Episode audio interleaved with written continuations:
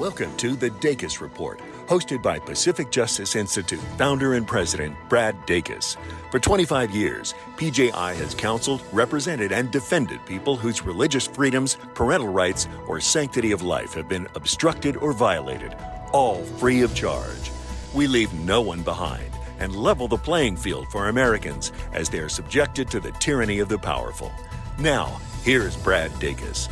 Welcome to the Dacus Report. Thank you for tuning in. I'm Brad Dacus, president of the Pacific Justice Institute. On today's show, we're going to talk about a number of challenges to religious freedom, um, the shortage of nurses, the impact on our economy because of COVID. To help talk about these and other case matters, uh, we have with us here now a constitutional law attorney, Michael Peffer, who heads up the Southern California office for us at PJI. Right. Welcome, Michael. Great to be here, Brad. Oh, great to, great to have you. Great to have you. Um, so let's start off with Idaho. Now, many people they think of Idaho, Michael, as sort of a safe territory. Yeah. You don't have to worry about religious freedom, parents' rights, sanctity of life. Uh, Idaho is the the retreat center, if you will, for conservatism. If you, uh, but in the reality, um, it is a bit of a challenge, even for those who are calling for basics of constitutionality. That's right. Yeah, we, we have this story there where I think most uh, Christians know about Sean Feucht, who is, uh, I believe that's how he pronounces his name, but he, you know, he's the long blonde hair guy, plays guitar, he, he ministers all over the country, really and um, and has been really successful in bringing some evangelism to many different quarters, even during the COVID um, uh, period. Uh, and uh, we've actually represented him, advised him and his group uh, on a this. number of times uh, exactly. across the country when he was being challenged to share the gospel, right. preach the gospel. We've stepped in, we've represented him when Yeah. thugs try to, you know, police try to get him arrested, and uh, instead of focusing on the real criminals, they focus on people like him. That's right. And we stepped in successfully. Yeah. Well, I understand he's got another conflict here. I guess in Idaho. What's what's going on? Yeah, what happened in Idaho is uh, that uh, one of their major newspapers, and, and I hope they cease to be a major newspaper, but one of their newspapers, the Idaho Statesman, published a, a, a column that basically disparaged him, really referring to his event, which was really a gather and pray and worship at the capital of Idaho and they called it dangerous Christian nationalism.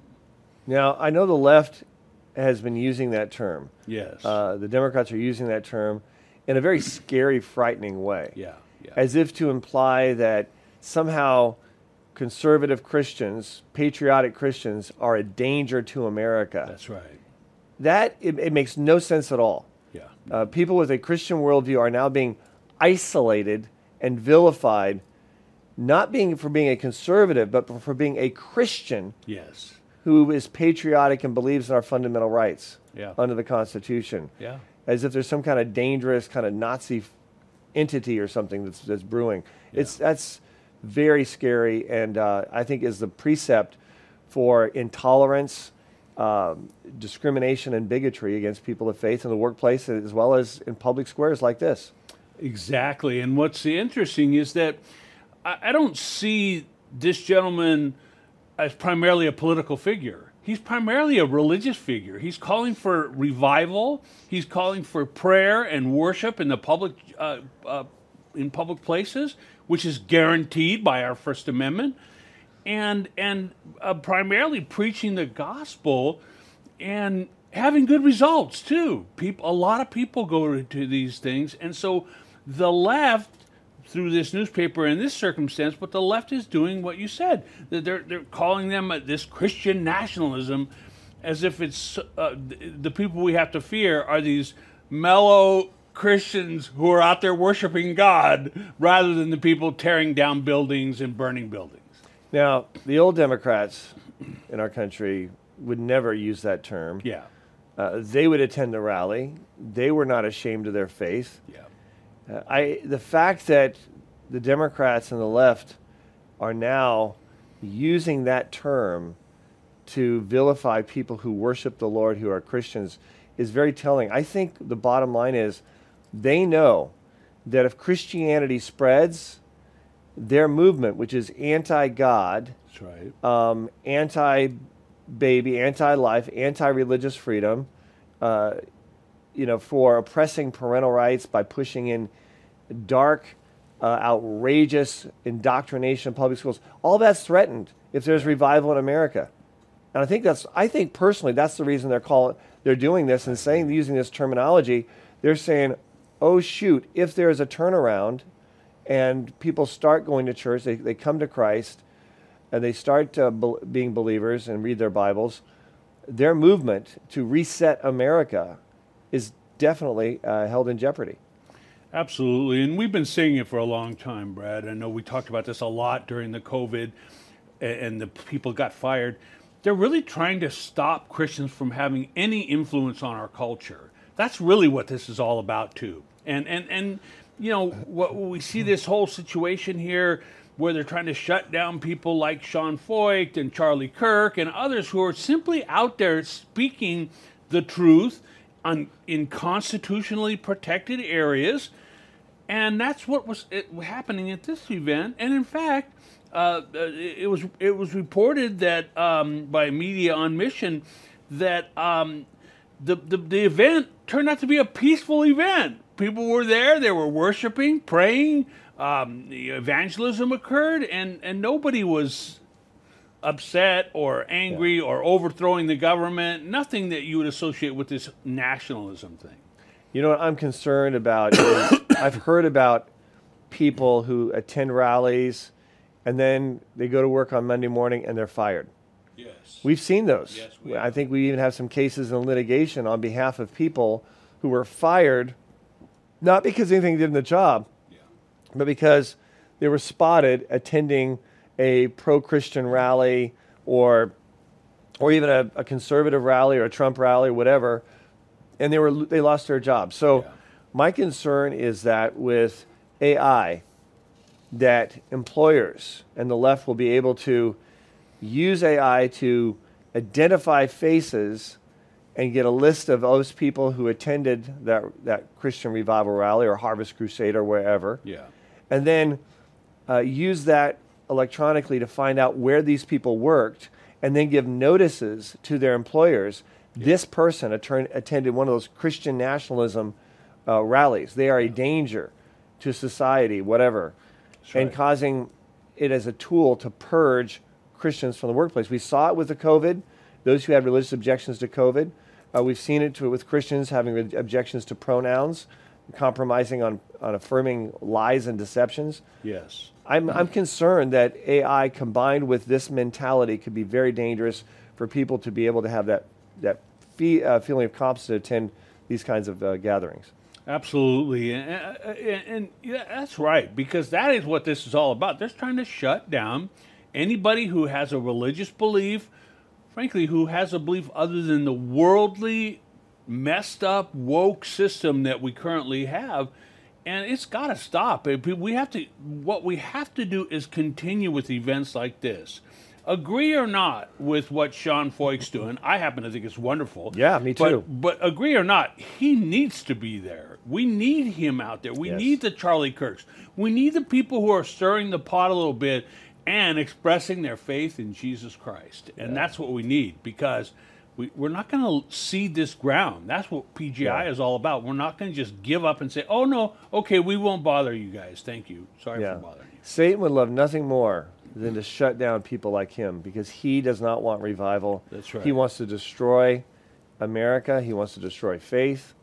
Um, it- it's it's just it's a it's a real threat. Now, in uh, response to this uh, Statesman editorial, and that's the the publication, the newspaper, the Statesman. Yeah. Um, Matt Brown of Think E Ministries tweeted on uh, Wednesday recently that uh, it reminded him of the criticism that early the early church received in the New Testament, which says, "quote uh, Reminds me when people said."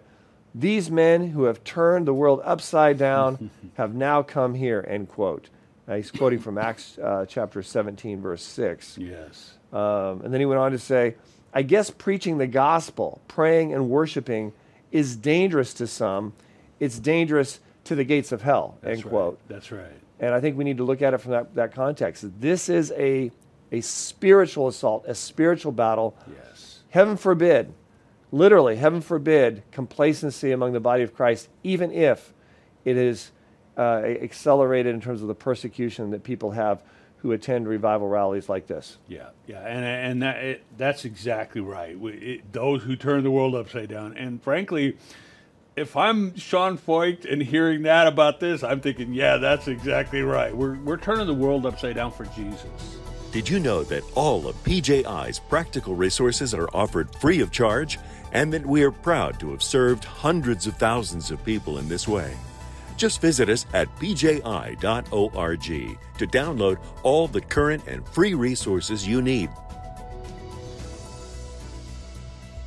Now, back to the Dacus Report.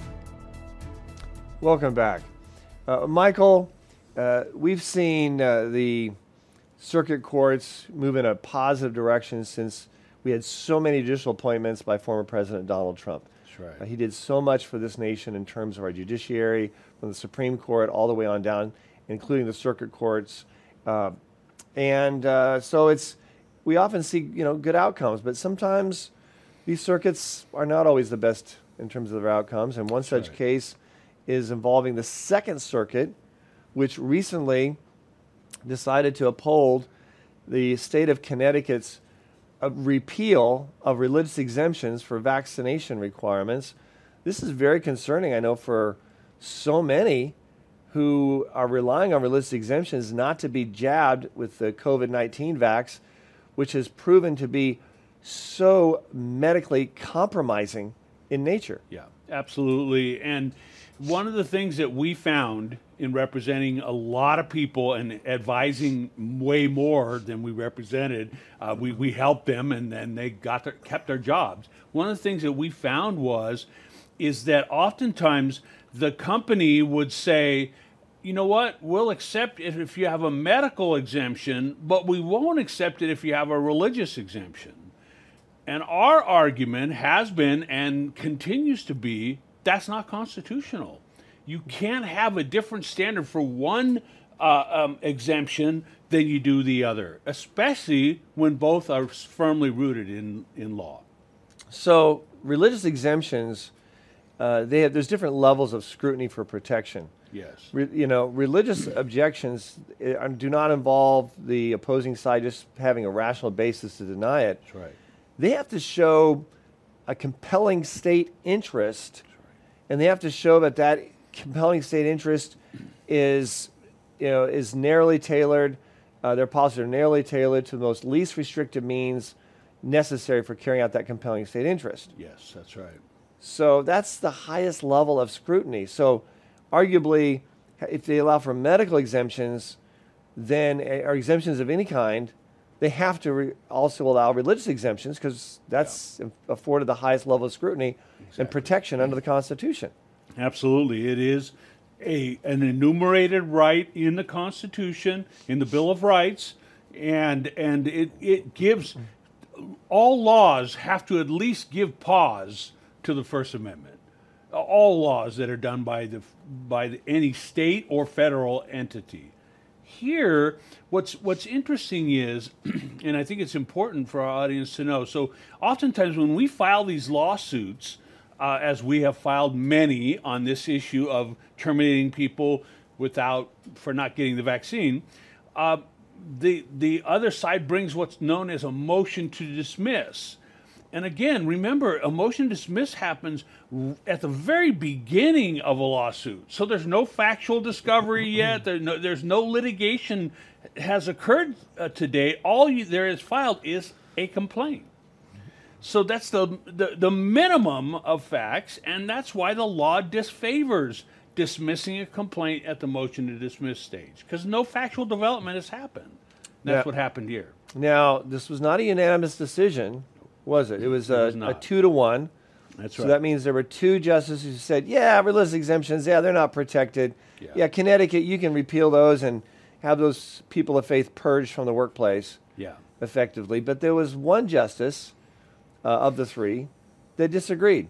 That's right. What, what, how do you disagree, and what was his position on disagreeing with that decision? Yeah, what what this judge did is say that it was wrong for the majority, the two these two justices, to dismiss this case out of hand, and basically, by doing so, held that a religious exemption is not as important as a medical exemption. Now, we're not here to tear down the rights of medical uh, people that need medical exemptions. Not far from it, but we're also we're here to support the fact that uh, our First Amendment right and Title VII and many many other laws give bow to the First Amendment and say no, you, you can't discriminate against a religion. You can't give favorable results to one right and disparage another. Yeah, I think that this case is a strong case for uh, for the religious freedom side. Uh, I predict that the Supreme Court. This is my prediction. I may be wrong. Yeah. Supreme Court takes less than up well, less than one percent of cases. Yeah. I predict that the Supreme Court is going to take this thing up. The U.S. Supreme Court. Yeah.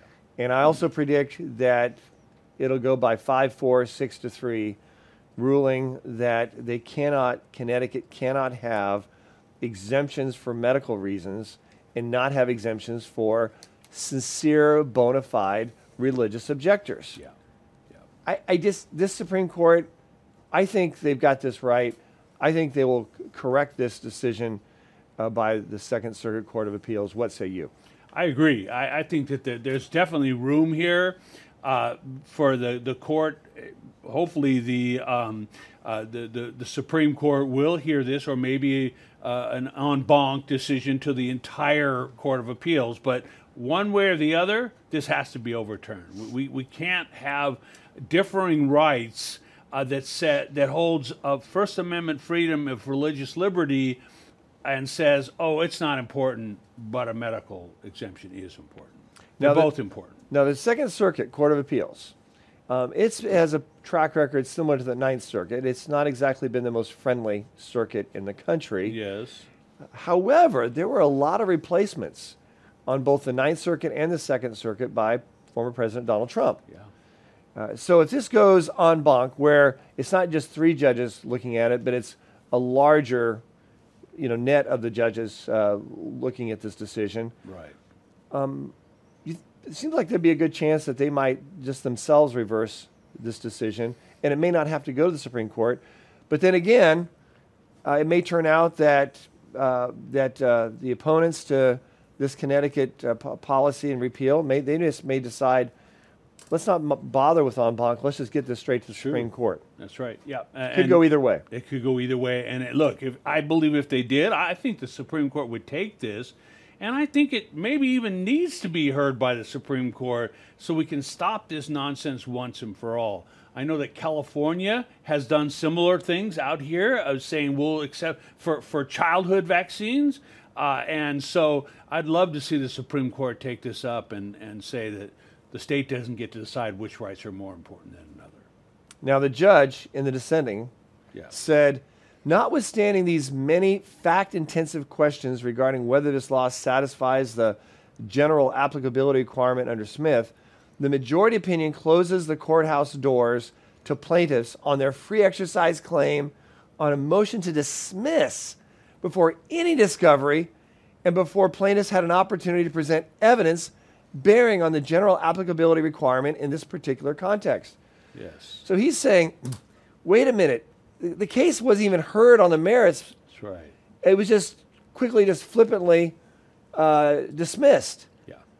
I think that is a separate argument. I think that in of itself should warrant a favorable outcome uh, by the Supreme Court. My only, the only problem I have with that is that the Supreme Court may look at it and say, that's right, we're going to send it back down.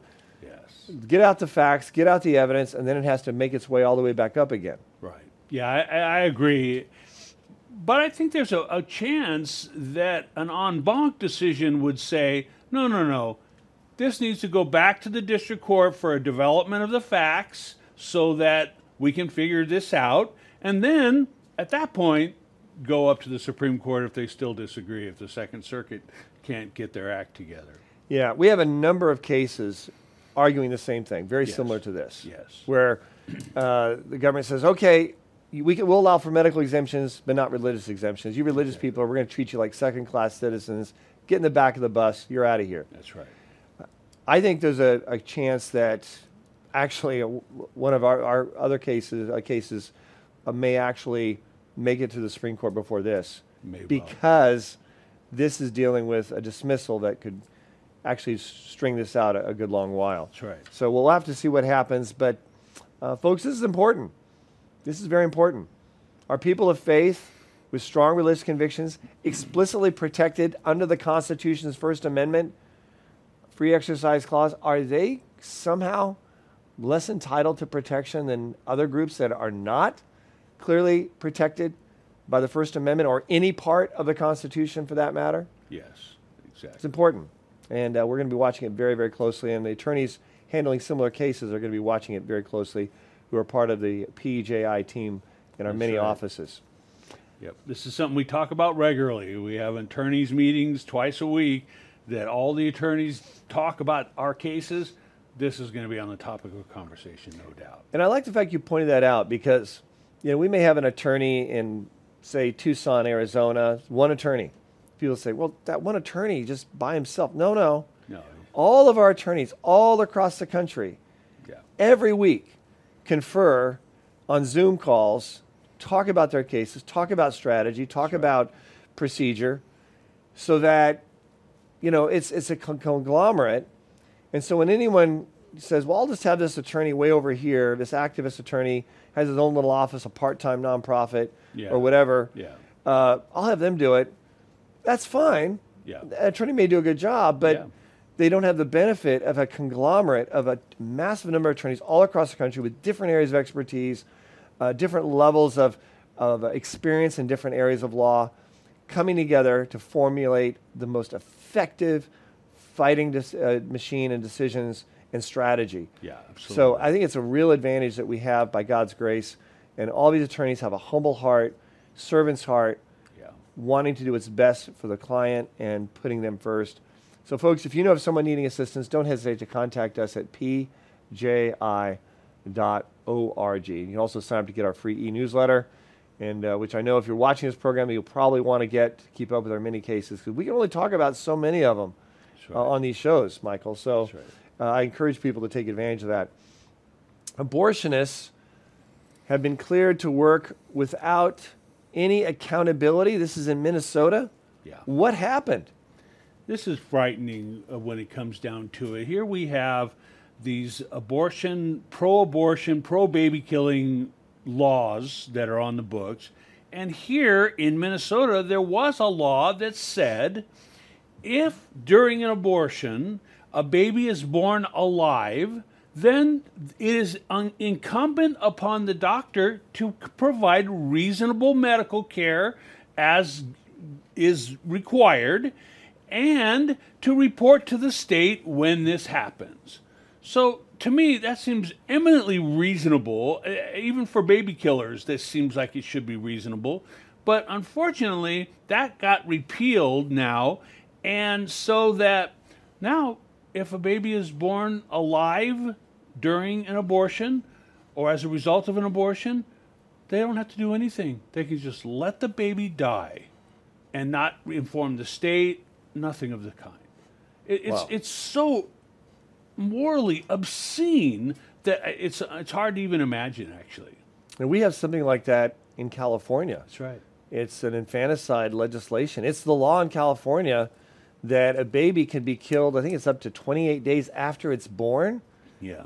And as long as there's just some rational basis a- attributing it to uh, the pregnancy or the outcome of the pregnancy, maybe it was a boy and they wanted a girl, Yeah. possibly. Yeah.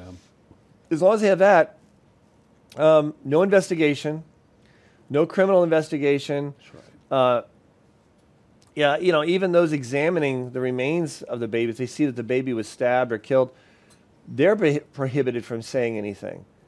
That's how dark and evil California's become. Yeah. I hate to see other states like Minnesota, Minnesota. following suit. This is terrible. It is terrible, and the, it's it's to me. Uh, of course, they don't want the abortion industry, the baby killing industry, does not want people to know what happens inside these clinics and inside these abortion places. Be, they want to operate in darkness because they live in darkness. And, and I'm talking about moral darkness. We would love the opportunity to continue to serve you. Just visit pji.org and click the Legal Insider button to sign up for our email newsletter. At PJI, we help individual employees, employers, business owners, pastors, students, citizens of every stripe through our practical resources, counsel, representation, and defense, all free of charge at pji.org. PJI is an island of stability and assurance in our ever churning sea of legal and societal chaos. We are here for you. So, folks, just remember it's our God given freedoms we're talking about. Now, let's choose to keep them. I'm Brad Dacus, president of the Pacific Justice Institute. Let's continue the fight for your freedoms.